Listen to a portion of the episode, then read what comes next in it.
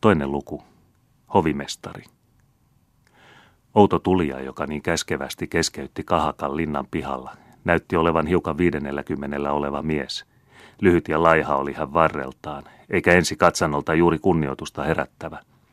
Mutta jos seurailit hänen pienten teräväin silmänsä vilkkaita liikkeitä, ja jos panit merkille sen rohkean, miltei röyhkeän päättäväisyyden juonteen, mikä oli hänen ohuen ylähuulensa ympärillä, niin aavistit, ettei häneltä puuttunut kykyä keksiä rohkeita tuumia, eikä tarmoa niitä toteuttaa, olivatpa ne sitten hyviä tai pahoja. Mies oli puettuna ruumiinmukaiseen, vähän kuluneeseen, vihreään ihokkaaseen, josta, ynnä lyhyestä kuvettaa parasta, saattoi arvata hänet metsästäjäksi. Mutta metsästyspyssyn asemasta pistivät hänen vyöstään esiin kahden pienen terserolin perät. Lyhyt harmaa matkakaapu oli heitettynä hänen hartioilleen, ja vaalearuskeata, vähän punertavaa tukkaa peitti leveälierinen, hopeasoljalla koristettu, mutta töyhdötön hattu. Mukalaisen äänessä oli jotakin läpitunkevan terävää, mikä vaikutti, että hänen ensimmäiset sanansa, vaikka matalasti sanotut, kuitenkin kuuluivat hyvin selvästi pihan yli ja saattoivat sekä isännöitsijän että työntekijät ehdottomasti katsahtamaan taaksensa. Samassa muukalainen tunnettiinkin, sillä hän oli käynyt linnassa useita kertoja ennenkin, vaikka viime käynnistä jo oli vuosia kulunut, eikä hän ollut odottamaton nytkään. Hiljainen hämmästyksen humahdus kuului väkijoukosta.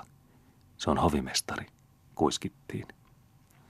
Mestari Pietari punastui, tervehti kohteliaasti ja näytti joutuneen hämilleen. Älkää pahastuko, herra Niilo, sanoi hän. Täällä oli vähän riitaa työntekijän kesken, mutta se on jo sovittu. Muistettava on, että herran arvonimeä siihen aikaan annettiin harvoin muille kuin aatelisille tai muille ylhäisille miehille. Ja että kun se annettiin jollekin alhaisemmalle henkilölle, se oli tavatonta kohteliaisuutta, joka osoitti joko pelkoa tai suuria ajatuksia henkilön arvosta ja merkityksestä – Kysyn, kuka täällä käskee, uudisti hovimestari miltei pilkallisesti. Kuka sinä olet, mies? On kuin olisin sinut ennen nähnyt. Arvatenkin, ja useammin kuin yhden kerran, vastasi Pietari närkästyneesti, punastuen aina korvalehtiä myöten. Siihen aikaan, kun ruokkosin kreivin mustaa tammaa, ei Niilo Janssen ollut vielä liian hyvä sen häntää typistämään. Pikaisella, tuskin huomattavalla vilkaisulla katsahti hovimestari entistä toveriaan päästä jalkoihin mutta tämä silmäys ilmaisi kyllin selvästi, että Pietari oli saanut vaarallisen ja leppymättömän vihamiehen. Huolimatta tilanhoitajan rohkeasta vastauksesta, kääntyi herra Niilo vieraiden työntekijäin puoleen ja vaati heitä selittämään linnan pihalla tapahtuneen hälinän ja kapinan syytä. Kahdesti ei näiltä tarvinnutkaan kysyä, ja tietysti he esittivät asian niin, että syy kokonaan tuli olemaan Yrjön, talonväen ja viime lopussa isännöitsijänkin. Hovimestari kuunteli tätä esitystä sitten kääntyi hän kylmästi mestari Pietarin puoleen ja sanoi äänellä, joka ei vastaan sanomista suvainnut, ällistynyttä yrjöä osoittain. Paneta tuo mies kaakinpuuhun kiinni ja annata hänelle 20 paria selkään. Kunnon isännöitsijä tunsi veren yhtä äkisti hyökkäävän pois poskiltaan, kuin se vastikään oli niihin töytännyt. Ja hämmästyksestä kalpeana änkytti hän. Se ei voi olla aikomuksenne, herra Niilo. Hovimestari katseli häntä ylenkatseellisesti ja viittasi sitten kädellään, että rikollinen oli viipymättä kiinni otettava. Kaikkia läsnä olevia pudistutti. Heistä tuntui niin kuin vanhan mestari Aatamin aika jälleen olisi palannut kaikki ne laittominen hirmuineen, jolloin ihmisten onni ja menestys tutkimatta ja tuomitsematta asetettiin raaan mielivallan alaiseksi. Mestari Pietari rohkaisi mielensä. Peruttakaa käskynne, herra Niilo, sillä ette voi puolustaa sitä Jumalan, ette ihmisten, ettekä kreivinkään, armollisen Herramme edessä. Murari Yrjö on tehnyt tyhmyyksiä, sitä en tahdo kieltää, mutta hän on vapaa käsityöläinen eikä kuulu linnan alustalaisiin. Ja vaikka hän niihin kuuluisikin, niin ei hän sen tähden ole orja, jota saa häväistä ja lyödä mielivaltaisesti. Jos hänet on rangaistava, niin on häntä lain tuomiosta lyötävä, herra Niilo, eikä teidän käskystänne, vaikka olisitte seitsemän kertaa äreämpi näöltänne kuin näytätte olevan. Haastattakaa hänet käräjiin. Sitä vastaan minulla ei ole mitään. Mutta niin totta kuin nimeni on Pietari, niin ette sitä ennen koske häneen sormellannekaan. Sen takaan. Isännöitsijän miehevät sanat vaikuttivat kaikkiin muihin, mutta eivät siihen, jota ne tarkoittivat. Hyväluontoisten saksalaisten oikeudentunto heräsi. Ist schon gut, ihre Gnaden, he sanoivat. Lasse wir den armen Teufelaufen.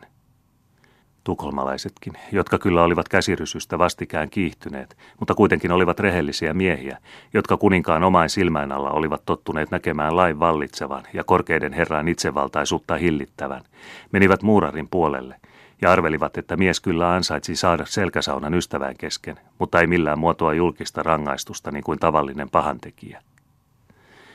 Mies, joka näin näki käskyjään yhä useammalta taholta vastustettavan – ja jolle silminnähtävästi oli tarkoituksena polkea isännöitsijän arvoa valitsemalla Yrjöparan uhrikseen. Kuunteli näyttää välinpitämättömästi ympärillä seisovain vastaväitteitä, ikään kuin katsoen niihin vastaamisen halventavan itseään. Kun hovimestari mielestään oli tarpeeksi kuunnellut, katkaisi hän jyrkästi saksalaisten, ruotsalaisten ja suomalaisten kauniit puheet kysymällä lyhyesti, tahdottiinko häntä totella vai ei. Sille, joka ei likemmin tuntenut hovimestaria, tämä kysymys tuli aivan äkkiä arvaamatta – juuri silloin kun jo luultiin hänen taipuneen leppeämpään menettelyyn. Mestari Pietari oli yksi niistä. Hän jäi sanatona seisomaan, muut niin ikään. Mutta ei yksikään käsi eikä jalka liikahtanut ankaraa käskyä tottelemaan. Tuhlaamatta sen enempiä sanoja noille, joita hän piti niin paljon halvempina itseään, herra Nilo otti esiin lyhyen pillin, semmoisen, jota metsästäjät käyttävät pyytä houkutellakseen, ja vihelsi – lyhyen, kimakan vihellyksen, joka pahaa ennustavasti vihlaisi keräytyneen väkijoukon korvia. Pian sen vaikutus nähtiinkin. Kuusi metsästäjää, kaikki samanlaisilla aseilla varustettuja kuin heidän herransakin, astui portista sisään. Sitokaa tuo lurjus likimmäiseen puuhun, sanoi hovimestari Yrjöä osoittaen, ja antakaa hänelle 40 paria. Käsky oli lyhyt, mutta ei sen toimeenpanokaan tällä kertaa viipynyt. Metsämiehet tarttuivat hämmästyneeseen muurariin käsiksi, ja ennen kuin kukaan ympärillä seisovista ajattelikaan nostaa kättänsä häntä puolustaakseen, oli mies jo pois vietynä ja tuomiota pantiin jo täyttäpäätä täytäntöön. Oliko se pelkuruutta? Oliko se hätäytymistä? Suomalaisen luonne on hidas. Joukko ei ollut arvannut odottaa syrjäisten sekaantumista asiaan ja antoi ensimmäisessä neuvottomuudessaan häkellyttää itsensä. Ainoastaan saksalaiset mutisivat Kreutzappermenttiään ja tukholmalaiset ilmaisivat säälinsä suomalaista kohtaan tavalla, joka oli Ruotsissa yleinen siihen aikaan. Kun käy hullusti, niin käy niin kuin Suomessa, sanoivat he. Kunnon mestari Pietari tarvitsi useita minuutteja selvittääkseen ajatuksiaan, ja sillä aikaa olivat sekä hovimestari ja metsästäjät että rangaistu kadonneet kartanolta. Mutta kun Pietari vihdoinkin oli ennättänyt tointua, valtasi hänet mitä kiihkein viha. Hän tarttui lähimpään rautatankoon ja huusi talon väelle, että he seuraisivat häntä. Maksoi mitä maksoi, syyttömästi häväisty oli pelastettava. Olihan siellä useita, joiden suuttumus oli yhtä suuri kuin isännöitsijänkin, mutta ei ollut kaikilla hänen rohkeuttaan. Useimmat luikkivat tiehensä, kun taistelusta alkoi tulla täysi tosi, ja ainoastaan kuusi tai seitsemän miestä tarjoutui varustettuina niillä aseilla, jotka käteen sattui, seuraamaan isännöitsijää. Vanha Sanna kurkisteli linnan kylkirakennuksen nurkan takaa, jonne hän oli asettunut tähystelemään, ja korotti rohkeasti äänensä, kun ei hovimestaria enää näkynyt. Mitä nyt, mestari Pietari, huusi hän isolla äänellä. Onko itse ilkeä pelsepuupi mennyt teihin ja kääntänyt silmänne, niin että juoksette tuo viheriän takin perässä niin kuin sonni punaisen huivin perässä? Vaikka olisitte kuinka hyvä talonkoira tahansa, mestari Pietari, niin sen sanon teille, varokaa itseänne tuolta susilaumalta, älkääkä pistäkö päätänne kitaan, muuten saatte tulevalla kerralla katsoa, mihin hattunne panette. Korppi on onneton miekkonen mestari Pietari. Sen tähden se elää sata vuotta, mutta älkää koskeko häneen. Sormianne alkaa särkeä. Olen monta herran vuotta silittänyt piispavainajan papinkauluksia, ja sen sanon minä teille, että joilla valta on, niitä vastaan ei ole hyvä potkia. Tehkää niin kuin minä ja muut ymmärtäväiset ihmiset, mestari Pietari, ja haukkukaa häntä lemmon lailla, kun hän ei ole kuulemassa, mutta varokaa lukemasta hänen viheriän takkinsa lankoja. Katsokaa minua, minä osaan puhua, kun niin tarvitaan, ja sillä välin pitää suuni kiinni, ja se on minulle vain hyväksi. Mutta teikäläiset tuliset junkkarit eivät paljon huoli, mitä vanhat ja viisaat ihmiset sanovat teidän omaksi hyväksenne. Nämä viimeiset sanat tuli Sanna Muori jo närkästyksissään sanoneeksi, nähdessään, ettei isännöitsijä huolinutkaan hänen hyvistä neuvoistaan, vaan hyökkäsi väkensä kanssa muuraria pelastamaan. Taistelu näytti välttämättömältä, mutta olisi tuskin päättynyt hyvän asian voitoksi, sillä mestari Pietari unhotti kiivaudessaan, että hovimestari ja hänen miehensä olivat hyvästi varustetut sekä pistooleilla että muilla aseilla. Onneksi ilmaantui oikeaan aikaan pappilan muori itse, tuo reipas ja kelpo Kreeta, jonka äidillinen huolenpito ei sallinut hänen noin vaarallista yritystä toimetonna katsella. Pietari, oma poikaseni, sanoi hän ja tarttui häntä lujasti käsivarteen. Ole siivolla ja tottele äitiäsi, niin kuin aina olet totellut. Väisty ylivoiman edestä. Kelpomiehen arvoa se ei milloinkaan halvenna. Älä mene kunnon poikani lain rajamerkkien yli, vaikka väkivalta menee. Pysy oikeudessa kiinni, niin Jumala kaikki valtias auttaa meitä aikanaan. Tahdotko, että minä vapaaehtoisesti suvaitsen tapahtuvan moista väkivaltaa? Ei äiti, se ei käy laatuun, eikä saa käydä, huusi Pietari vimmoissaan. Olen ollut Virossa, Liivimaalla ja Puolassa. Olen nähnyt ei ainoastaan herrain, vaan voutien ja käskyläistenkin kohtelevan työntekijää kuin järjetöntä eläintä. Mutta se ei saa tapahtua täällä Suomessa, äitiseni, niin kauan kuin meillä on kirjoitettu laki ja minulla miehen käsi vielä sitä puolustamaan. Ei Pietari, jatkoi Kreeta. Älä koetakaan riuhtoa itseäsi irti. Anna tampua itsesi kuin koiran. Tahdotko antaa? Mene sitten, mene. Mutta minä seuraan sinua. Ennen kuin heidän luotinsa sinuun käyvät, käyvät ne minuun. Mene uppiniskainen poika, anna surmata minut, jos välttämättömästi niin tahdot, mutta silloinpa oletkin äitisi surmannut. Pietari ratkesi itkemään. Tahdotteko siis, että minun, jonka tulee vastata siitä, että kaikille tehdään oikein täällä linnassa herrani poissa ollessa, pitää suvaita, mitä tahdotte minulta? Pyydän vain kärsivällisyyttä hetkiseksi, sanoi Kreeta, koettaen turhaan puhua äskeiseen päättäväiseen tapaansa – ole järkevä, Pietari, ole hyvä. Tiedäthän, että Kreivi vanhastaan suosii meitä kaikkia. Hän on meitä kuuleva. Hän on hyvittävä yrjön ja niin kuin oikeutta harjoittava herra rankaiseva palvelijaansa väkivaltaisuuden.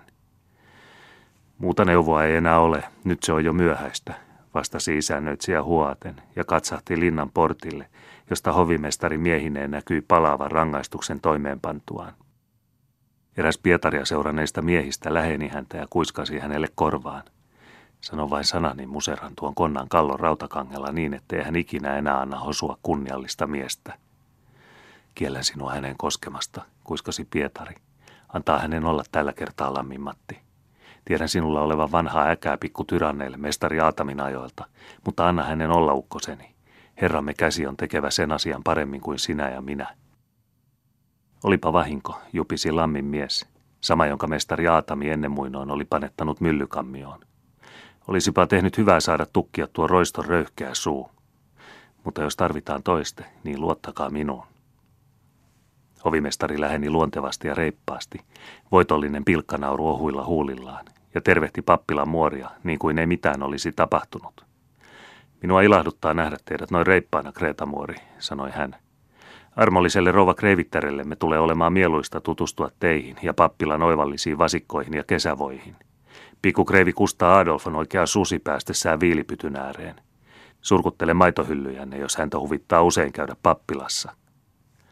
Saammeko siis odottaa hänen armoaan kreivitärtä ja lapsia kohtakin, kysyi Kreeta iloisena, päästessään puhumaan toisista ja rauhallisemmista aineista, sillä mestari Pietari seisoi yhä vielä kasvot synkkinä hänen vierellään. Viimeistään ylihuomenna jälkeen puolen päivän vastasi hovimestari mielipalvelija mahtavuudella ja huolimatta edes katsahtaa isännöitsijään. Kreivi ei voi päästä irti Tukholmasta ennen kuin tuonempana kesällä, mutta hänen armonsa soisi, että Kreivitär ja kaikki lapset, Kreivi Torsten ja Kreivi Kusta Adolf ja neiti Ebba, saisivat nauttia vuoden kauneimmasta ajasta täällä Mainiemessä. Hänen armonsa Kreivittären terveys ei ole ollut oikein hyvä viime keväänä, ja Kreivi Torsten on sangen heikko 14-vuotiaaksi. Mutta kun näkee Kreivi Kusta Adolfin ja neiti Ebban, niin ei uskoisikaan Kreiviä ainoastaan 12 ja neitiä 10-vuotiaaksi. Niin vahvan ja rehevän näköisiä he ovat. Juuri niin kuin teidän juotetut vasikkanne, Kreetamuori, käyttääkseni vähemmän sopivaa, vaikka kyllä näin maaseudulla hyvinkin tavallista vertausta. Mutta jatkoi hovimestari katkaisten oman puheensa ja jyrkästi ja huolettomasti käännähtäen mestari Pietarin puoleen. Tässä haaskaan aikaa muistelemalla kreivillisen perheen sukuluetteloa ja unhotan kokonaan, että paljon on vielä tekemättä, mikä pitää olla valmiina ylihuomiseksi. Mitä näenkään, mestari hyvä? Työntekijät joutilaina kuin pyhäpäivänä, nyt kun kaikki kädet pitää olla liikkumassa. Pihalla elehtii kalkkia, kiviä ja pölkkyjä. Ystäväiseni, Pyydän teitä muistamaan, että hänen armonsa Kreivitar on tottunut näkemään ympärillään mitä hienointa olla saattaa. Linnan seinät vielä märät rappauksesta. Teidän olisi pitänyt käyttää enemmän väkeä. Olihan teillä käsky syytää kultaa kahmaloittain menemään. Entä portaat? Luulenpa totta tosiaan teidän panettaneen niihin rautakankia entisten kullattujen messinkitankojen sijaan. Mitä se merkitsee, ystäväni? Unohdatte, herra Niilo, sanoi tilanhoitaja tuimasti. Unohdatte, että entiset käsipuut hävisivät tulipalossa seitsemän vuotta takaperin. Ja kun minulla harvoin on ollut, niin kuin sanotte, kultaa kahmaloittain syytää, niin panetin niihin käsipuut hyvästä Dannemuuran raudasta. Mutta mestari, hyvä mihinkä, jos saan kysyä, olette käyttänyt Mainiemen tulot kahtena viimeisenä vuotena. Sillä sen tiedätte itse parhaiten, että hänen armonsa kreivi tuskin on saanut niistä sen vertaa kuin olisi saattanut tarvita tavallisen ratsuhevosen ostoon.